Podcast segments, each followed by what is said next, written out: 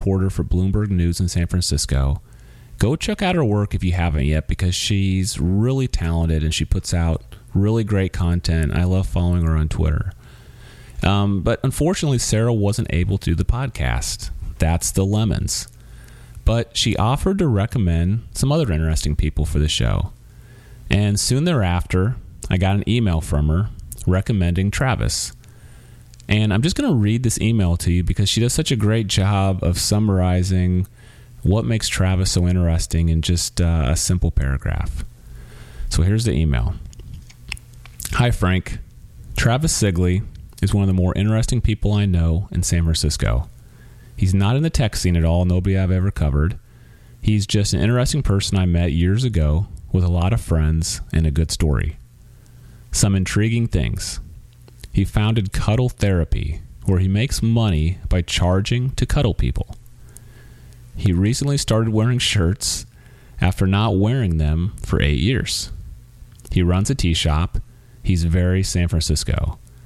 And there it was lemons to lemonade right there. I mean, who would read that email and then not want to talk to this guy? So I emailed Travis, and he invited me down to the tea house he opened up recently called the Tea Oasis. And it's a really beautiful space. Uh, we sat down in there on a Monday morning, uh, sipped some tea, and chatted about cuddle therapy, his eight shirtless years, and the tea house. And in case you need even more entertainment than that, we talked about his time as a stripper, the time he was surrounded by Metro Police in Paris, his recent topless tea party, and if he could cuddle with one person in San Francisco, if he could pick out anybody he wanted to cuddle with in San Francisco, who would that person be? He tells me that on the show. Oh, yeah, this is good. And we also talk about the Lower Haight, which is the neighborhood where Travis lives. So he shares his favorite spots there and throughout San Francisco. Let's go talk to Travis.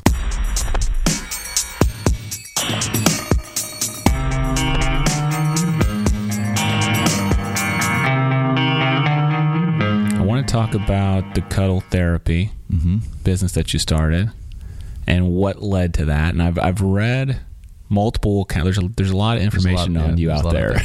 yeah. Um, so I've read that you at some point became a stripper, Mm-hmm.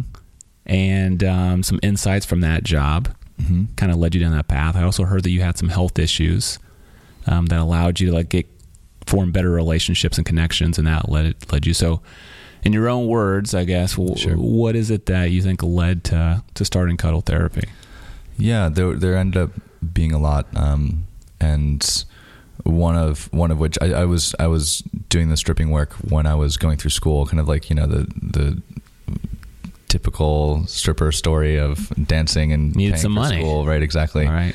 Um, and it was fun. I just love dancing. I, I, I love that. Um, I didn't realize I love performance, but I love that too. So it was a whole other like world of, of expansion, exploration, and and ways of having fun and making money. Mhm. And that was the first kind of aha moment of being able to do that. Um, of just like enjoying my experience of work all the time.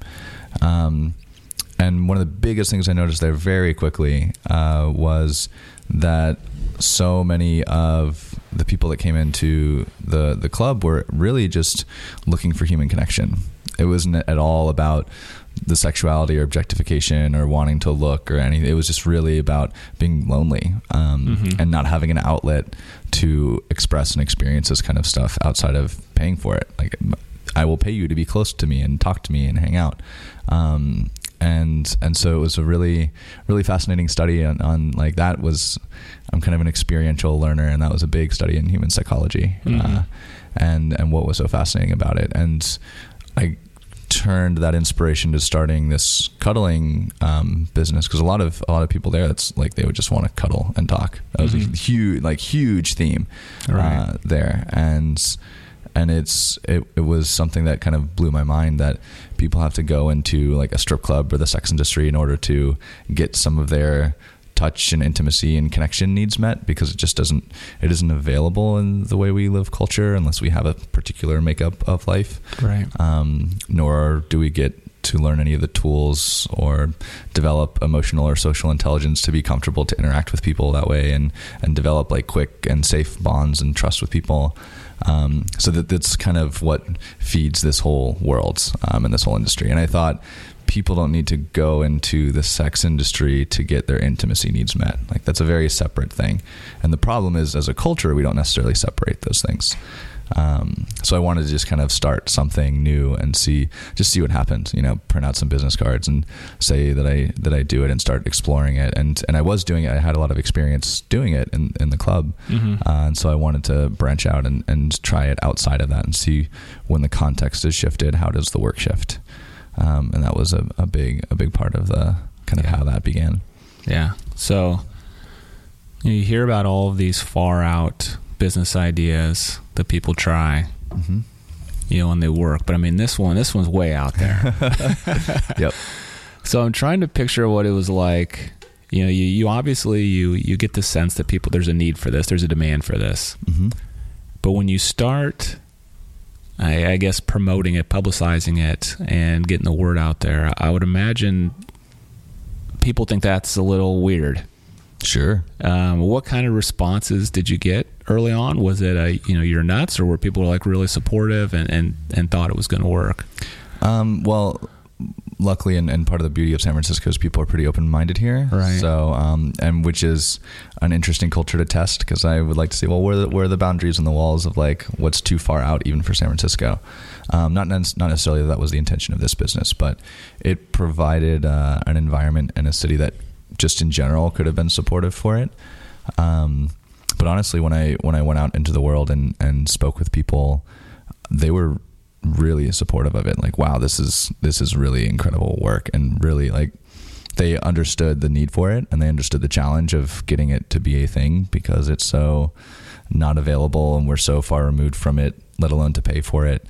Um, that this this basic idea of of human touch as as a foundational human need uh, is pretty well understood here. So there was a lot of support and there were there were a couple people um, over the course of you know, the last six seven years since I started this that really had a lot of resistance to it and didn't think intimacy and touch and cuddling should be something that's paid for, um, which is a totally valid and, and legitimate response. Um, and, and and my retort to that is always uh, that I would rather someone um, pays for it and has access to it than not accessing it at all.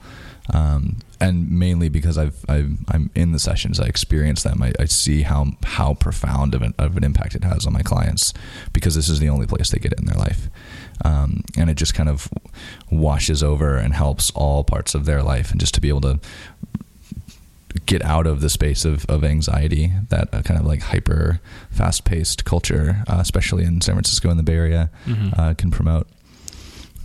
So how does it work? You Say you make a one-on-one appointment with somebody. Mm-hmm. You knock on their door. Um, take me through what a what a typical session is like. Sure. somebody. Sure. Um, yeah. Either they knock on their door, they come to my studio, whichever. Um, but then we just kind of sit and talk for a little bit, uh, just have a little bit of casual conversation, ice breaking. It, it kind of goes differently with each pe- with different people. Some people are really relaxed and easy about it, and they understand like, oh, no problem. I'm, I I get what the service is all about. Some people are really nervous coming coming into it, um, and just having like little casual talk helps ease and like break the ice and just kind of relax into this stranger that's in their house that's about to cuddle with them that they're they're paying. you know, it's it's it's a very odd thing to wrap their head around. Um, but but ultimately, I, I, I, just didn't have conversations around um, whatever they kind of bring up and develop a, a, a relationship of understanding and being able to kind of see where one another's coming from and just you know develop rapport um, and that sense of connection and trust uh, and then after that, for a little bit, just kind of like the natural intake process. Then I'll ask some questions about kind of what it is that they're needing this for, you know, why they called me. It's a very particular service. Um, and then walk them through the session itself. Uh, and then ask if they have any other questions and then just have, have the session. Um, and what the session looks like, what I tell them, like when I walk them through it, uh, is we'll just kind of sit for a second and uh, we'll sit for a second and, and, close our eyes and just take a few deep breaths to relax because often people are really nervous. Mm-hmm. Um, and just settle in for a minute. Uh, and then after a while, just kind of lay back and say we're going to start the session and um, and start cuddling. And in the midst of of the session, really anything goes. I mean, I'm very clear around the the sexual and hygienic boundaries uh, even before I get there uh, over the phone or whatever. But um, but as long as they're within those boundaries, you can talk, you can relax, you can talk about your problems, you can say nothing the entire time. Um, you can make any request for me to massage or rub or touch, you know, somewhere that's non-erogenous uh, in their body, and and just be there. I'm I'm really there to support them and, and to just hold them literally, um, and help them help them relax and just take a second for themselves because so few people get a chance to do that. Right. Mm-hmm. I, I, definitely picked up on when I read through your website. Mm-hmm that you continuously emphasize that you know this is cuddling and touching in a non-sexual nature mm-hmm. and there's boundaries and you know you're very clear on that do people have a hard time separating the two um, i know earlier you were kind of talking about how you know that's one of the challenges with just i guess people mm-hmm. right is separating touch from like sexual um, in your sessions, do you find people have a hard time with that? No, not really. Um, kind of the the reason why it was a slow to start business is because there's such deep ingrained culture of sexuality and touch and intimacy being um, the same thing, mm-hmm. according to what we we perceive. But when people are at the point where they're ready to hire someone to do this and kind of invite this into their space, it's very clear that it's they're they're wanting something that's not sexual. You know there's there's this deep craving in people's lives that they do want touch and intimacy and affection and to just be held and to relax and slow down. And there's a lot of people that just want just want cuddling. Um, you know I, I, I, would argue all of us at some point in our lives. Um, and and because it's so clear around what those boundaries are no one would hire me to get sexually frustrated you know right. like it's it, it seems a little off for that yeah. yeah. Uh, okay. Uh, so it's it's it's really clear in the sessions. People totally get it, and and it's exactly what they need, which is why they bring me in. Okay. Mm-hmm. What type of? I want to ask you, like, what type of clients? What your typical clientele is? Mm-hmm. I mean, you know, just me sitting here thinking, I'm thinking, all right, uh, people who maybe have gotten out of a relationship, mm-hmm. you know, and are, and are just really lonely, or um, people just going through various problems in their life, just need to be held. I mean, is there a typical client that you have? Um, there there are some themes certainly that you kind of touched on those. Any kind of big transitions in life um, and feeling isolated and lonely through those transitions. So being out of a relationship is one of those, um, or any kind of like new problems. There are people that'll come in with with health health issues, and that it, they're not coming to me to like fix their health issues. They're coming to me to help help them relax and not stress out and freak out about the fact that they're going through these things and just take a second to um, uh, to to de-stress. Because that's stress is one of the worst things that can happen in your body, especially when you're having problems, uh, and that coupled with any any um, medical stuff is is going to really uh, really make it much harder to recover from. Mm-hmm. Um, so there's that, and just general loneliness and isolation. People that have been single and not, haven't had a partner for a really long time and don't have a community or a friend circle or a group of people that they can really, really be close with and, and touch. Um, and close in any version of it, not just touching them, but like really being emotional and open right. and, and being able to connect with them. Uh, a lot of people just don't have that. You know, it's a lot of kind of baseline, somewhat shallow relationships and, and groups of friends, and it's it's again understandable. We we don't we're not told and, and shown and given the tools how to really deeply connect and, and trust one another and develop relationships in that kind of way. Um, we naturally do because we're inclined and, and, need to do it for healthy survival, mm-hmm. uh, but it's not something we're shown how to do. So it's it's not overly common. Is it both men and women mm-hmm. that uh, come to you? Yep, I see. I see more women than I do men. Um, and usually, because touch and sexuality are still so intertwined, usually sexual orientation is someone who is attracted to men since I'm in a male body. Right. Um, but there have been some some some gay women and some straight men that have come to see me, and it's been really it's been actually really profound for them because uh, generally there's this kind of arm's length distance, if not two arms length distance from people that they're not sexually attracted to, um, uh, and again another understandable thing that's happening uh, since intimacy and sex are so so close.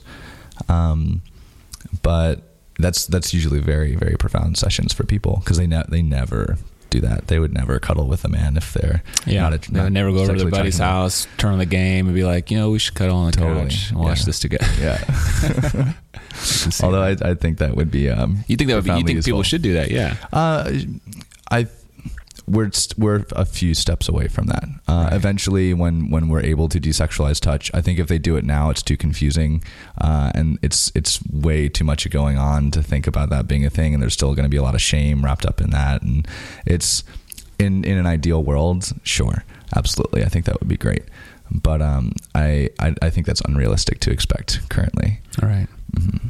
So how many, if you had to ballpark guess, how many people have you cuddled with? To do, uh, to do this profession. Uh, professionally? Pro- prof- yeah, pro- professional cuddles only. Right, right, right. um, gosh. Um, I mean, hundreds? Yeah. Mm-hmm. Yeah.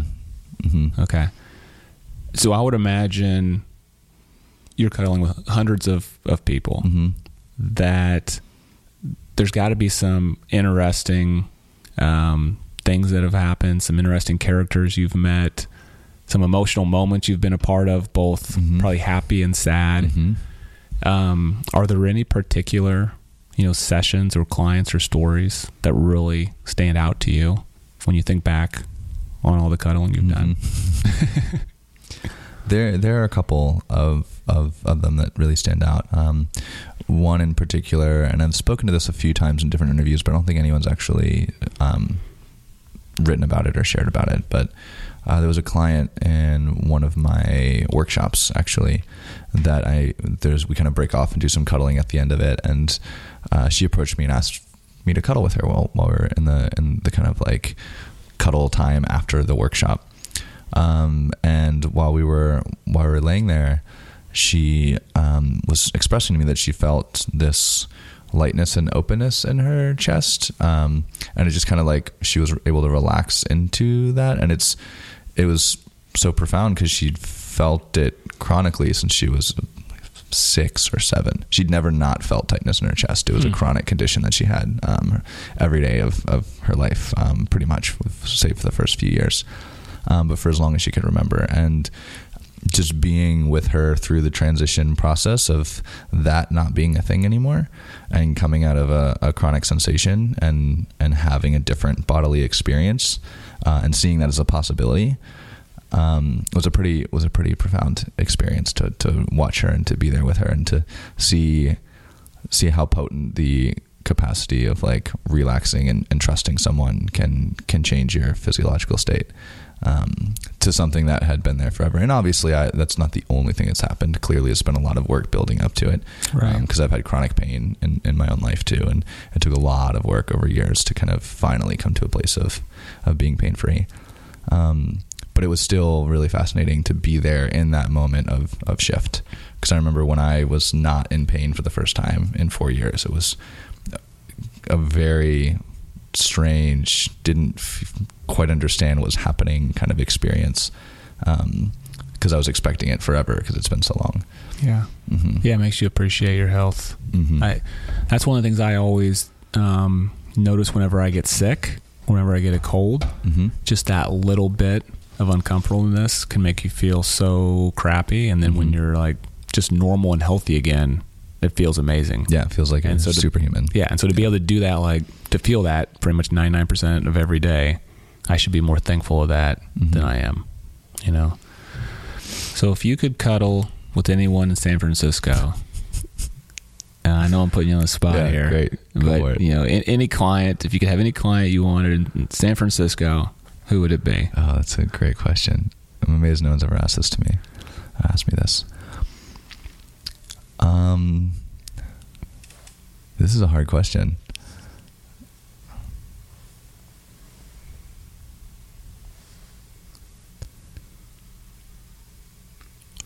I, I, I'm my my brain is going like professionally. Like, where would I like to go Right. to have an experience? Like, kind of the. I mean,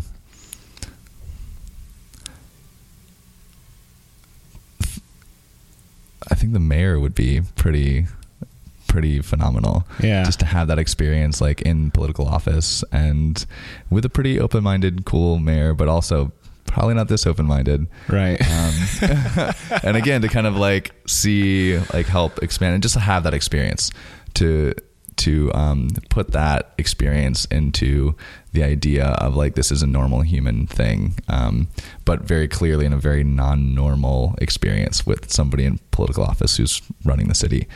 Because when I think about this, I, I I started this this whole thing because of um, human impact, doing good for people and, and providing something that they don't have. Um, and not only just in the personal one-on-one stuff, but just the story of it and, and seeing what can come from, uh, sharing about it and talking about it and just it as an idea. Like you can cuddle for a living and it's a Yeah. profession and it's valuable. And cause we equate money and value. And if people pay for it, then it becomes a valuable thing. Um, especially when it goes into the way in which we, um, do the structure of our cities and this like this whole structure of how this um, this country is is built up. You know, um, politics are are very deeply intertwined in that, obviously. Um, so that's that's kind of the first thing that popped in my mind was Yeah. the mayor. I thought, you know, I actually thought maybe that was somebody you would throw out there. and yeah, I would say if you can get the mayor to cuddle with you, Mm-hmm.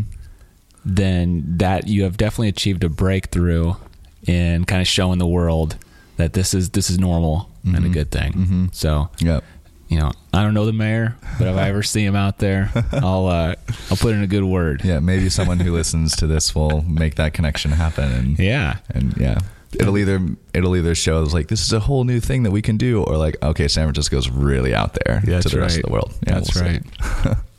okay. Well, let's move on. Mhm. Um, so I'm noticing, you know, I'm sitting here with you, and you're wearing a shirt. mm-hmm. Um, so that's the other thing that there's just loads of stuff out there on the internet about Oh, yeah. about you and your shirtless years. Mm-hmm. Um, so I think I've read that you went eight years Mhm. um, without wearing a shirt. Um, but you know, I've read that you went the entire eight years without. I, I've read that sometimes you did have to put one on for like certain occasions. Mhm. So how shirtless were you for eight years? Um, for eight years, I was I was about it's about like ninety five percent shirtless. Okay. Um, there were some occasions, like you said, where I just I I can't fly to another country if I don't put a shirt on to get on the airplane. I tried several times. So you showed up at like security without a Mhm. shirt. I've been I've been to the gate several times without a shirt, Oh. but I haven't actually gotten onto the airplane ever. okay. Um, when I've been traveling like I think rap- it'd be easier for them to uh, check you out in security. I've had some very odd experiences in security at airports from uh, that. It's Yeah. it- nothing, nothing bad. It was just like very interesting and odd, like ways because they've never had to interact with somebody trying to get into the airplane without a shirt on. I've like museums and airports and all these different places that no one's ever had to handle this or Right. deal with it. Um, it's it was it was really really fascinating but i'm also the whole point of it one of the whole points is obviously a lot and an eight year daily practice. Um, one of the big points was to kind of um, expand and open up my experience of life and see what else i can i can have access to and um, which which is a lot to say because it's it's a very clear privilege to be able to do it. Um, being being a male, being a white male, being a white male in San Francisco in the U.S., um, being someone who ha- is like able-bodied and having all these different things that allow me to do this for so long. Um, so there's a lot of consciousness and a lot of awareness that came into doing that, and that's a big part of what was expanding. Um, and I was very clearly present in the room everywhere I went, um, and had to like manage that and not ever impose myself anywhere or on anyone.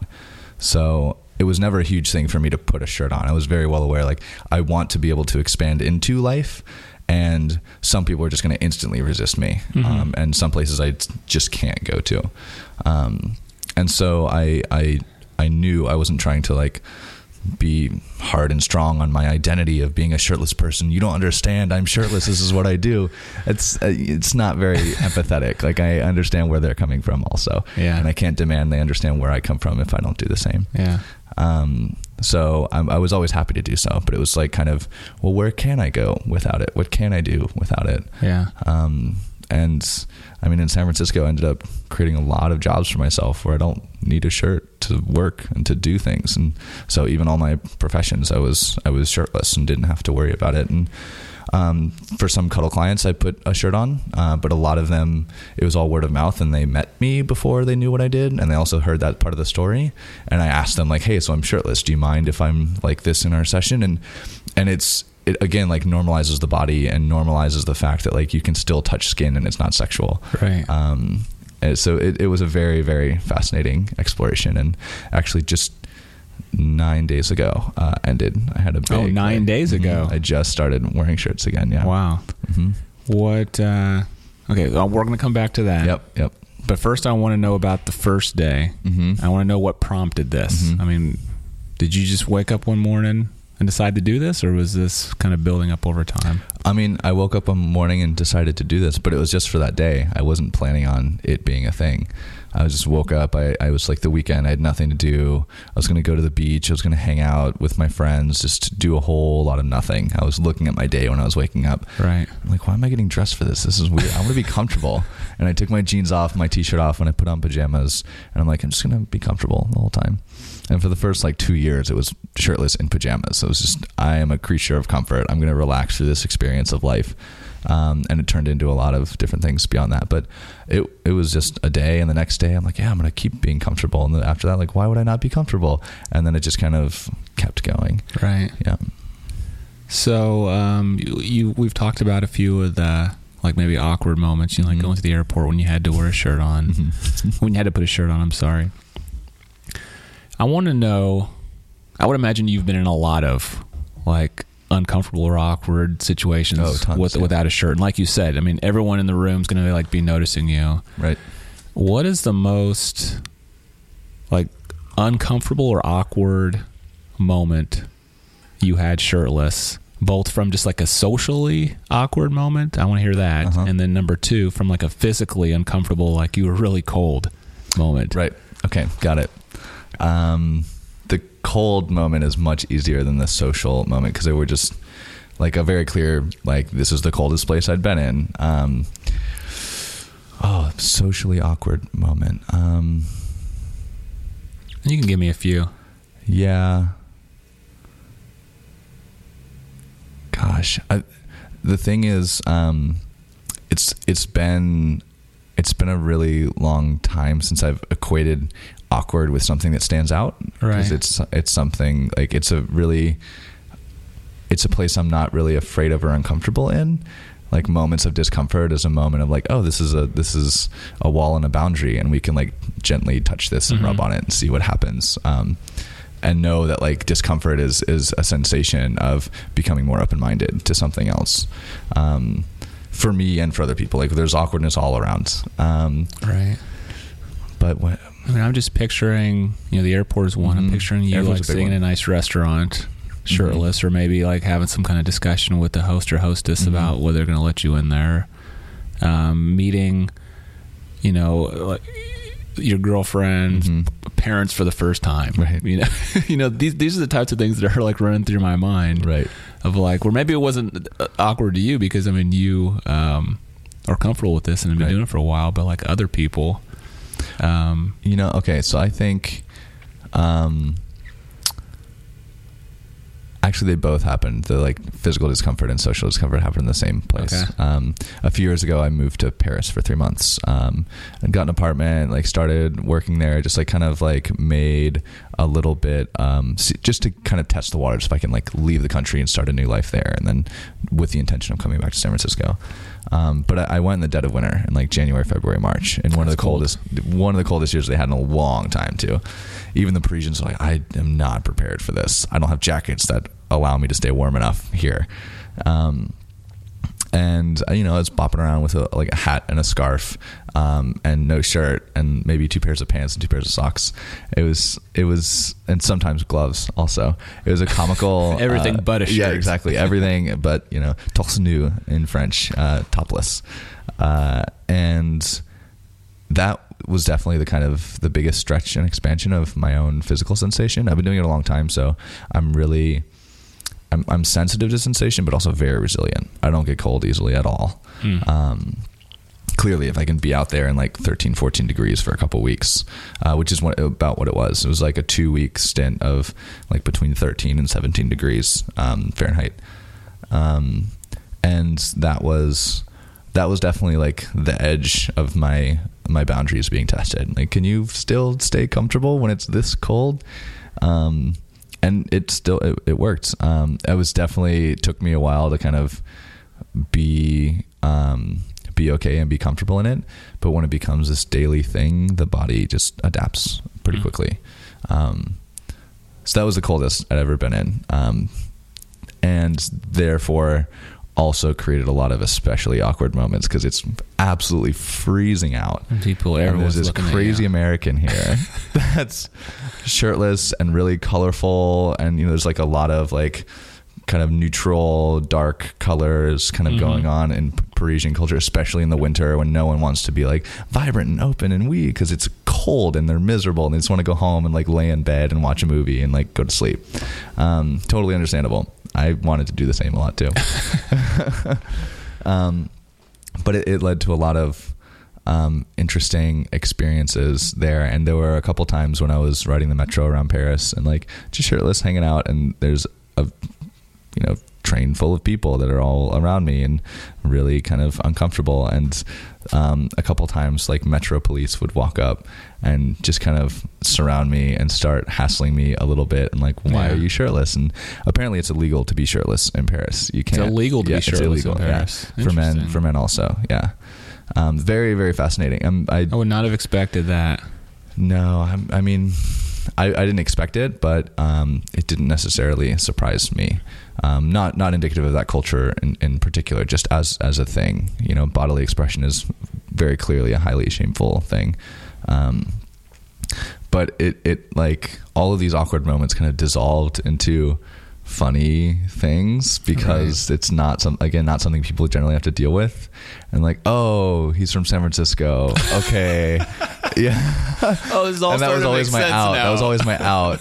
And I'm like, I just I don't have a shirt. I can't put one on. Like I didn't know it was illegal. I'm sorry. And and I, I would put on a like really thick American accent and speak in French. I I speak French, so it was like easy to communicate with them, but um, kind of play it down a little bit. Like I didn't know because I I knew when the first time it happened, but you know the consecutive times. I knew that it was illegal, but still kind of just went for it anyway. I'm like, I really don't think I'm going to get arrested or ticketed for this, so I'm Right. still going to try doing it uh, and see what happens. But yeah, Yeah. there were plenty of awkward moments out there. Yeah, how did you reason with people? I mean, so I'm thinking of going back again to the airport scenario. I Mhm. mean, you, you you're next in line. You walk up to the agent. Mm-hmm. You're shirtless, um, or you know, you're walking to a restaurant. You're talking to the host or hostess. You're shirtless, and they're trying to get you to put a shirt on. Or Mhm. I mean, what are those conversations typically like, and how are you trying to reason with these people that they should let you continue without without the shirt? Well, usually, um, I I I can give a pretty good read when no when someone's not going to budge, and like I'm either going to have to leave or put a shirt on. That's Yeah. kind of like the two options, and then assess like, do I want to stay or do I want to leave? Because that's like, am I hanging out with friends? I'm going to want to stay. Uh, Do I really need like to do this grocery shopping right now? No, I can leave. Um, and so I, I, I but I always have a, just a human to human conversation. You know, it just allows us the the time to just have a real chat and Right. tell them about what's going on and a little bit about my story and people like oh they get kind of interested and I can I can just see like the cogs rolling in their head like what is what who is this guy what is happening with this um, but just you know let them talk to them it depends on who they are but just talk to them about my my story, my practice, my experience, kind of why I do it, what's going on with it. Sometimes while putting a shirt on because I know I want to stay there. Um, and but just have a conversation. You know, I, there's there's an a, you know an authority figure that's coming up to me expecting me to do the thing that they want to, um, and I, I they don't feel the pushback because I I get it and I understand their position and why they want to do this. It's totally understandable, um, and not feeling the pushback and being having a conversation that's normal and human. Um, that's that's really all it takes. You know, there's no like words or phrases to do it, but just to talk to them as if they're a person um, and have a conversation with them, uh, and then act accordingly depending on want if I want to stay or go. Um, Right. Yeah, and even if I leave, then there's like, oh, they feel kind of bad. Like, oh, he was kind of a nice guy, and I'm sure just you gave them a outta here. story. You gave them Right. a great story for dinner Right, or exactly. drinks later with their friends, and Exactly. I, you never believe what happened. This guy without a shirt came in and tried to blah blah blah. right. So you mentioned that um, was it nine days ago? You said you Yep. put you put a shirt. You started wearing Yeah, shirts wearing again. shirts. Mhm.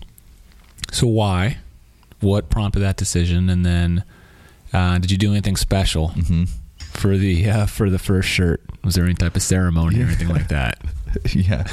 Um, so the why um, is an interesting question, and there there are just as many reasons why as there were reasons to to not be wearing it. Um, and I'm still kind of unpacking those because I'm still kind of experiencing for the first time in my mature adult life being clothed, fully clothed. Mm-hmm.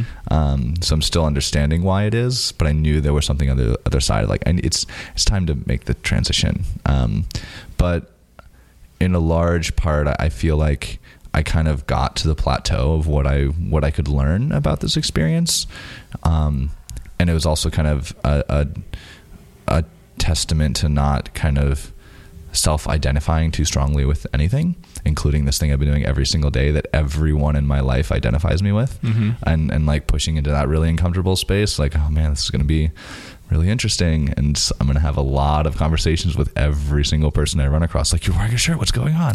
and having to talk about that. Yeah, now it's the opposite. Yeah, now, it's now- not like yeah, why aren't you wearing a shirt? It's why are you wearing a shirt? Are you crazy? exactly. um, and and just seeing the the hilarity of me in a shirt and the, the presence of a shirt and the presence of a fully clothed person is so shocking to people. It's Yeah. really it's really interesting.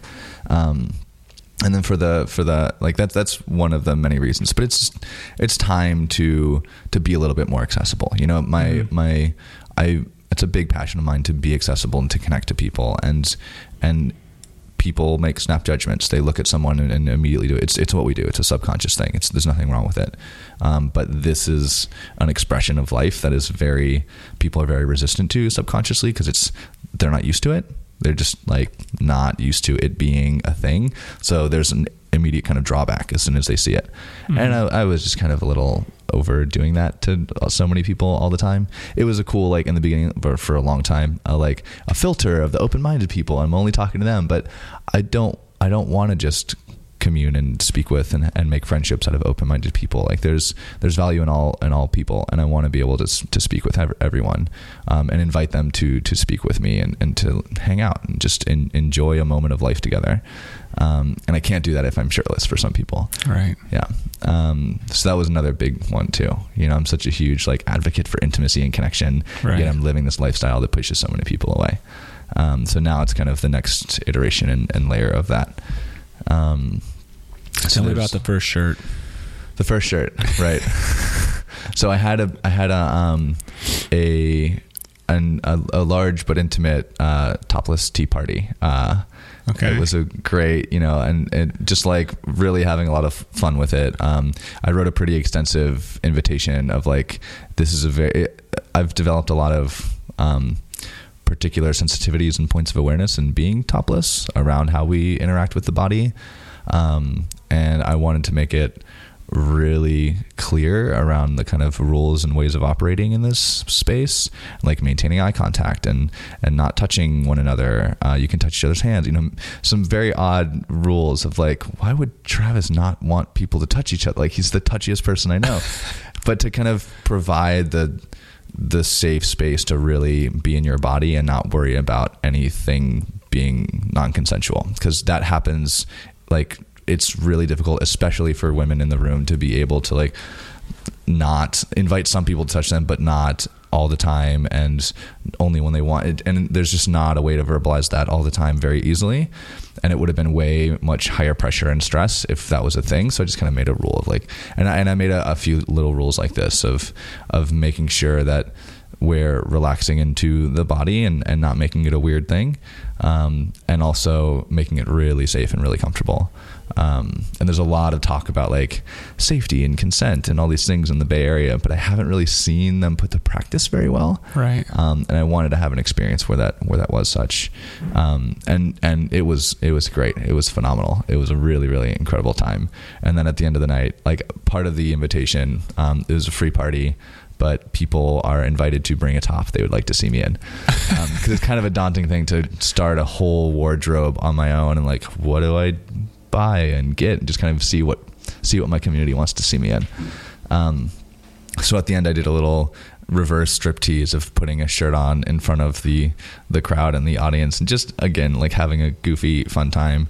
Um, did you choose one that somebody had brought yeah i chose one someone had brought. Okay. it was a tuxedo so there was a shirt. winner. Yeah ah, yeah yeah. It was a nice shirt. yeah it was a nice it was a nice shirt and it was fun. And you know just more fun to put on having buttons and yeah all that. Yeah.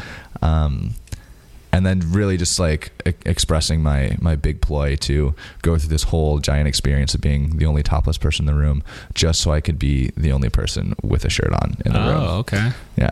So nobody else got to put their yeah, nobody on. else. I was I the like only that. shirted person in the room, which is an experience I've never had before. Yeah. Yeah. Well, this sounds to me like this was the hottest ticket probably in town or the hottest invite in town um, mm-hmm. to get invited to. You should make this an annual an annual thing. I, I definitely want to do it more regularly because it was um, I, I, do a lot of event event production and, and gatherings at, at, my tea houses and and I want to be able to um, do events that are more like this, where there's a clear sense of, of awareness of each other and each other's boundaries, um, and a lot of freedom at the same time um, and some restriction to kind of like contain the way in which people can can interact, so that there's a whole different way of of learning and growing and connecting with people.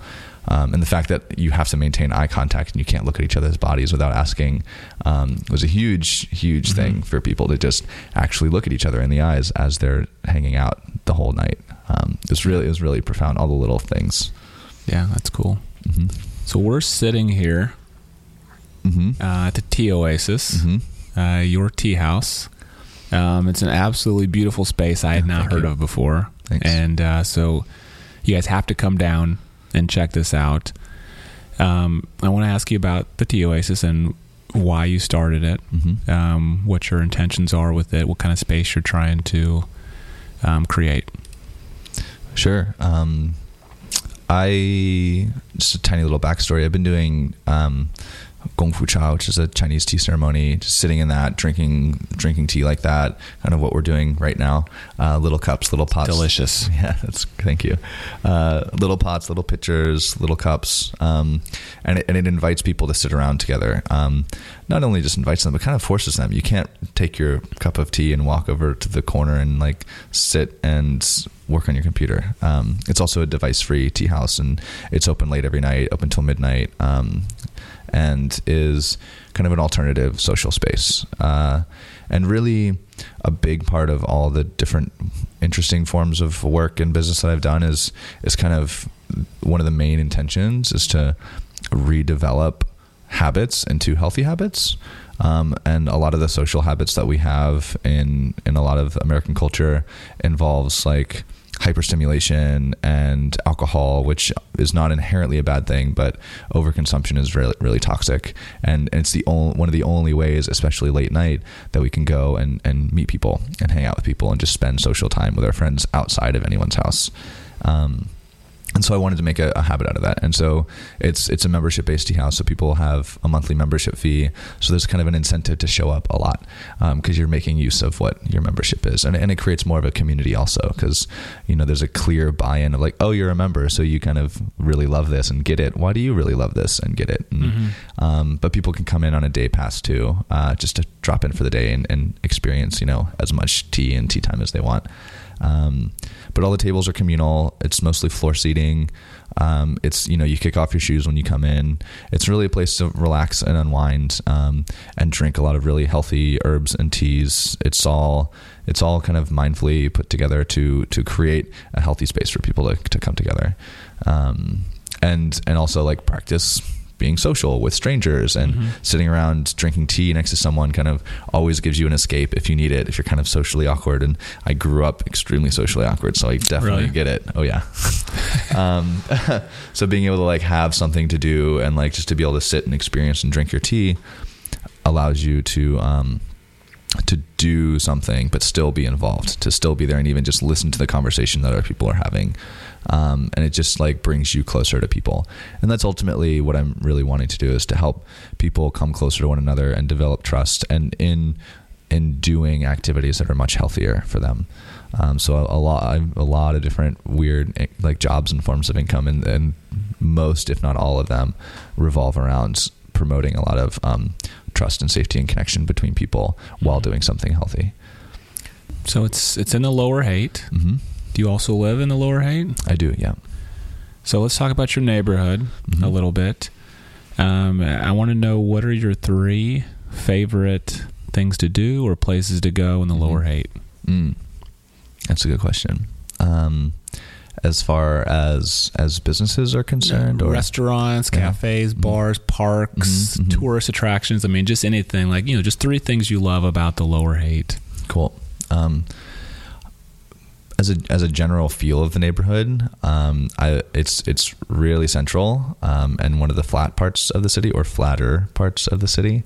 Um, the Wiggle, the bike path runs right through here. Uh, it's right in front of my house, and um, there it, there's a lot of. Um, it's like two blocks over from where I live is when the the fog kind of cuts off on the not That's foggy nice. days. Yeah, that's convenient. Uh, yeah, so it's it's just like it's sunny. It's a lot more vibrant. Um, people are generally a lot more open on the streets here. It feels a lot more like a neighborhood kind of space with like between Divisadero and Webster on Haight kind of thing. It's a nice nice little like sunny, flat, walkable, interesting neighborhood.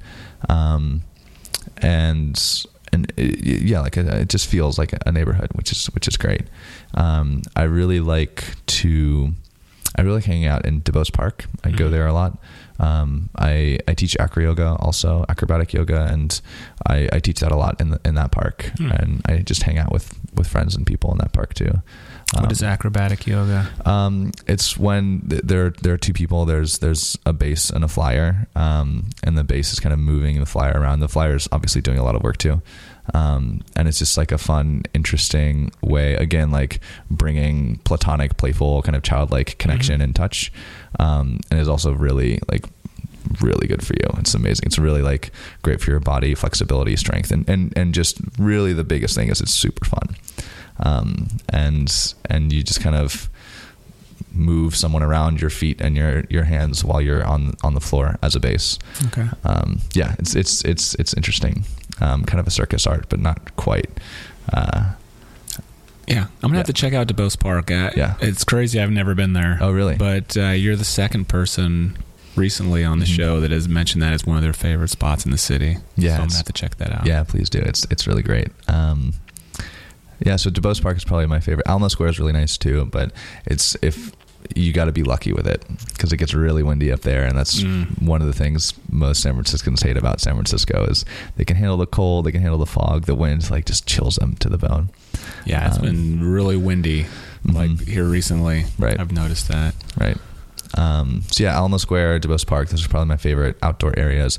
The Panhandle is pretty cool too. Um, and yeah, that's that's like my outdoor kind of digs, if you'll say that.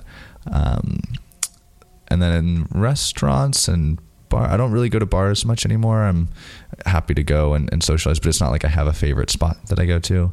Um, I really, I really like Little Chihuahua on Divisadero. It's just this kind of like Cali on Mexican. my list. Never yeah. been. Oh yeah, yeah, yeah. Looks awesome. Yeah, it's great. It's just it's just like whenever I need something like nourishing and really filling, and right, it's it's right there, um, a couple blocks from my house. Um, so that's always like a good spot for me. Um, where else in this neighborhood do I like to eat? I usually I usually leave the neighborhood.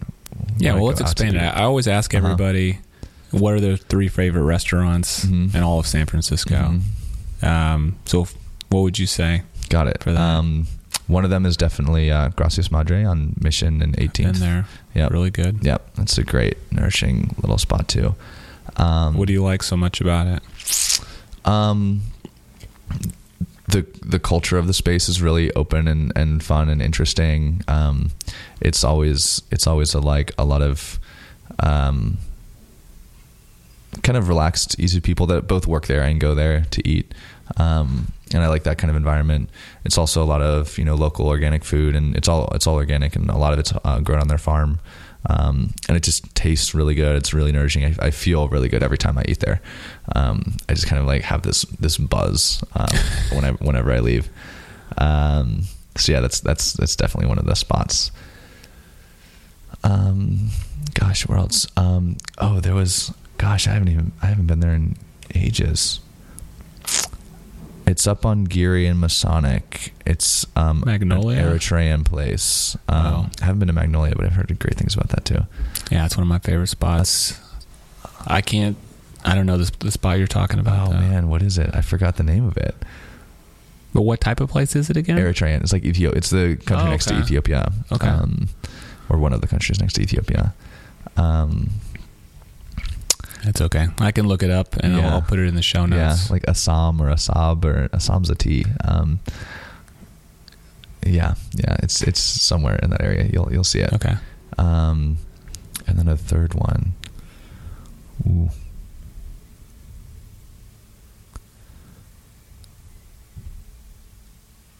I can't really think of that. Um, really, I, I I I cook a lot and Yeah. eat a lot at home, and Rainbow Grocery is like my spot to go get all of the stuff that I that I cook and eat at home. That's Nice. that's I, I generally do a lot of like that. Um, it's just really nourishing and feels good to to make my own food and, and with and for people. I really like to cook for people too. So that's really the majority of my my um, my habits is like cooking and eating with people in homes. So San Francisco homes, like all of them, There you go. always You great just named your place, San Yeah. Francisco Homes. Yeah, is, your third, is exactly. your third spot. I like that. exactly. so it sounds like you love San Francisco. You Mhm. said this is your favorite place you've ever lived. Mhm. Um, so I'm guessing you're probably not going to be leaving anytime soon. Um, but I always ask everybody if they had to move away, Mhm. you know, for whatever reason, how would you spend your last day in San Francisco before you left? Ooh, that's a great question. Um, I might.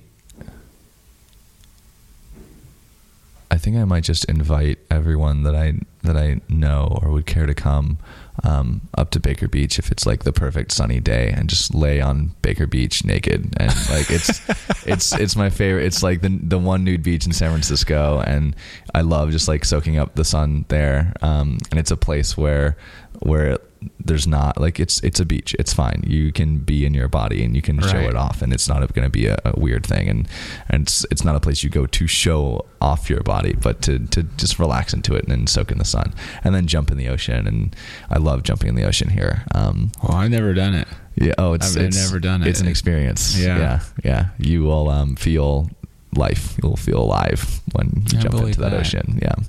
Um, yeah. It's it's every time I go to Baker Beach, it's just such a good day when I give myself the time to do something like like that, and um, it's great. And yeah, I, I think I, I would just I would spend all day there, and then kind of continue the the social gathering of everyone I know into some large place, someone's home, someone's warehouse, someone's somewhere, and just have music, dancing, giant cuddle space, um, tea, like a, again a really like nourishing last hurrah of of San Francisco, and to bring everybody together. And and I actually I travel every year um, and leave the country for two or three months, and I kind of have a like little going away party just as an excuse to bring people together, and I won't see them for a few months. Um, and and it's it's usually like that, like a tea dancing party Yeah. where we all come together and cook and, and eat food together. Naked sunbathing, Yep. drinking tea, and dancing. That's a mm-hmm. hell of a day. Yep, right definitely. there.